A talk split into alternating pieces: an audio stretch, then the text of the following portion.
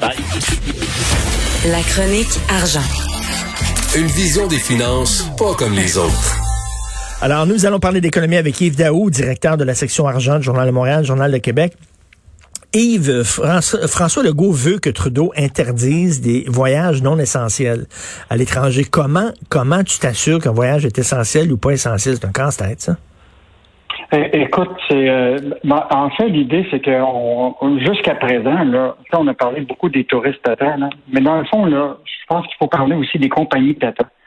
En fait, l'idée, là, c'est que ce que tu regardes, c'est que actuellement, les compagnies aériennes, et particulièrement euh, Air Canada et, Transat, là, multiplient, si tu veux, présentement, à la veille de la relâche, qui est quand même la semaine où normalement les Québécois euh, aiment bien aller voyager. Puis là, on, sait très bien que le ministre Legault, euh, le premier ministre Legault a quand même dit clairement, là, je vous donne la possibilité de prendre la relâche au 1er mm. mars, mais c'est pas pour aller dans le sud.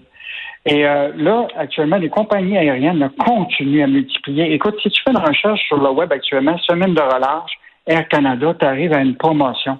Comprends-tu? Hum. Et là, tu en as une série que le, journal affiche euh, ce matin, là, euh, des, des, affaires avec les enfants à moins de, de, de 3 000 pour plusieurs adultes, etc. Donc, Autrement dit, les autres n'ont aucune responsabilité euh, euh, sociale. Et euh, ce qui est intéressant, c'est que ce matin, je lisais, je lisais sur le site web d'Air Canada un billet du président d'Air Canada, qui mhm. s'appelle Colin Ravenisco, et il dit Les Canadiens sont désireux de voyager et prêts à repartir.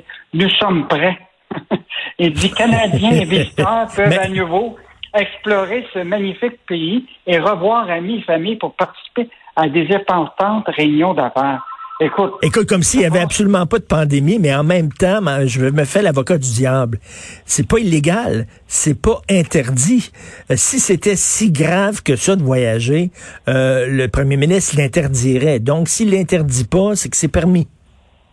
Ah, c'est clair que c'est permis. Si on est dans un pays libre, les gens peuvent. Ben mais sauf que les règles sanitaires sont imposées par des gouvernements qui doivent protéger leur population. Puis là, ce que ça a l'air, c'est que les autres ont comme la, liberté de le faire. Mais ce qui est quand même intéressant, Richard, c'est que les Québécois ont peut-être entendu le message de Pain Boutin parce que là, nous, on a fait de la vérification. Là, les, nos journalistes de, qui étaient du journal, qui étaient là, là, qui ont appelé des agences.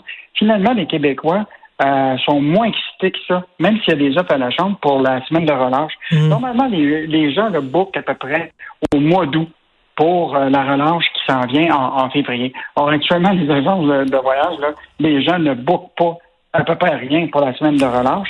Et pourtant, l'année passée, en mars 2020, là, il y avait à peu près 221 455 passagers qui ont quitté vers des vols internationaux en mars. Fait que la relâche a toujours été très important, mais là, ça a l'air qu'il y a pas Non, mais dans le temps des fêtes, tu peux partir, revenir, puis faire, mettons, ton confinement, puis recommencer à travailler. Tandis que là, tes enfants retournent tout de suite à l'école. Mais tu sais, en, parlant des, voyages à l'étranger, le problème, c'est pas le voyage à l'étranger. Si tu fais ton confinement en revenant, ta quarantaine, mettons, là, il n'y a pas de problème, là, si tu fais ta quarantaine. Le, le truc, c'est que, est-ce qu'on surveille les gens? Pour, pour qu'ils fassent leur ben, quarantaine. c'est ça le problème. Ben ça, ben ça, Richard, on en avait parlé. On mm. sait que là, on parle de Montréal Trudeau, c'est comme information juste. Il n'y a, pas vraiment personne qui surveille.